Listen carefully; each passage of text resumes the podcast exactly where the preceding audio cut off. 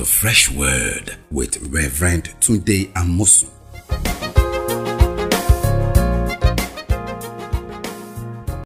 You're welcome to Fresh Word today. Now, let's talk about the two types of the battles of life, the battles we face.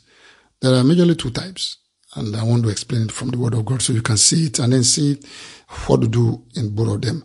Now, let's go to the life of David. It will give us the picture of these two types of battles that we face in life. Uh, David was a mighty warrior. He was, was such a mighty warrior. He never lost any battle. But let's look at how David faced certain battles. So like David faced two types of battles, and I'm going to show you right now.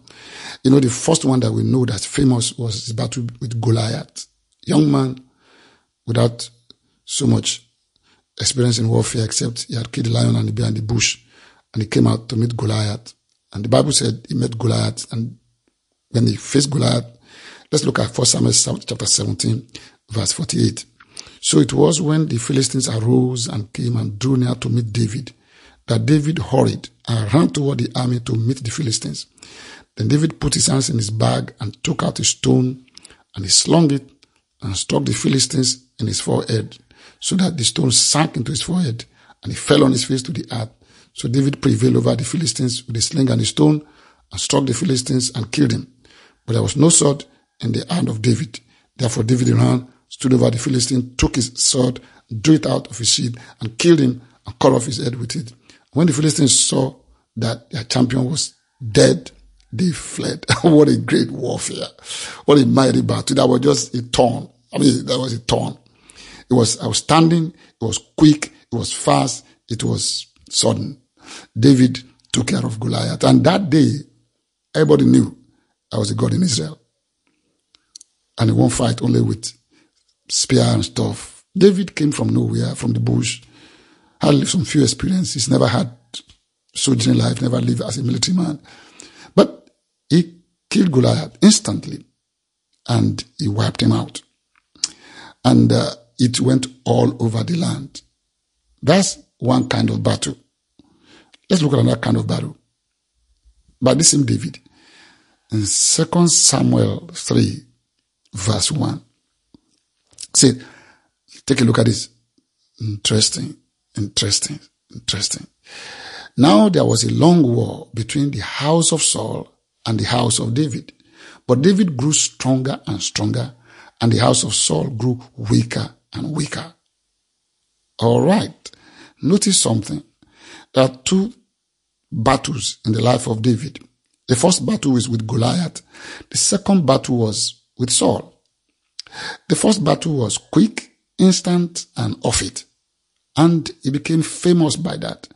He had no experience in warfare, didn't know anything about military, but that introduced him into the world of warfare. And he became instant celebrity overnight. And that brought problem from Saul, who had an envious spirit. But Unlike Goliath, David couldn't just take his stone and sling and put off Saul. Interesting. He had to negotiate for several years, running like a rebel all over and going here and there and struggling. In fact, if you look at the book of Psalms, you will never see any psalm written about David and Goliath. There was an instant that brought him to fame, to honor, and like that. But that also introduced to the second warfare. The second warfare of slow, long, and uh, demanding. But thank God David won both war. You see, that first one didn't contribute strength to David. It only displayed strength. Goliath. And he displayed not David's strength, but the strength of the Lord. And the Lord accomplished great victory for Israel that day with Goliath. But in the case of Saul, God now just didn't display his strength instantly. He began to display his strength in David's life to become stronger and stronger. Let's read it again. 2 Samuel 3 verse 1. Now there was a long war between the house of Saul and the house of David. But David grew stronger and stronger, and the house of Saul grew weaker and weaker. In fact, David didn't kill Saul. He didn't destroy Saul. He kept his hands off, do that. It will be, it, God will deal with him and get him off so that it won't just be like as if he took law into his hands. Now, interesting. Now, something happened through the battle that he faced with Saul. David grew stronger and stronger, and the enemy grew weaker and weaker.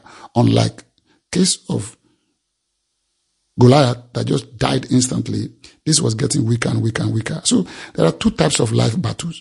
There are those instant battles. God will display his great victory in your life and accomplish things and it will be instant and you'll be free.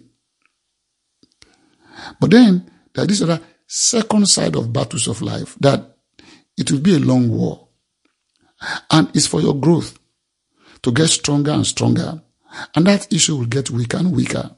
In fact, God told Israel that when they enter the promised land, He will not destroy all the enemies at once, but He will give them to their hands little by little so that the beast will not overtake. Because if they destroy all the enemies at once, who will be living in the land?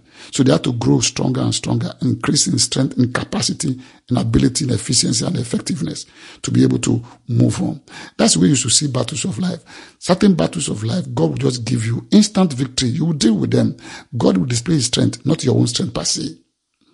But then there are other battles of life that God will have to slow down for you to grow in strength yourself and know how to handle them. For instance, David had to be running away from Saul. David moved all over the land of Israel. He knew every corner. He knew every hill, every valley.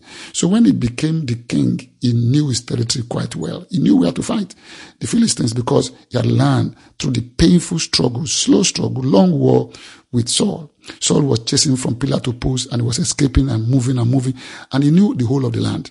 So what happened? The, the, the long war, the slow war will introduce you to strength and capacity and capability to know what to do all over. So that when you now come into greatness later, there'll be a story. Not just a jump. There'll be a story. And God wanted to give David stories. So the story he gave David was that there was this long war that he began to develop himself. And that equipped David to face life later. Now, killing Goliath brought him to limelight. But the war with Saul brought him to capacity and strengthening and growth. And that's what you need. You need to grow. Yes, God's going to give you quick, instant, off one moment war. And that will happen. God will do that for you.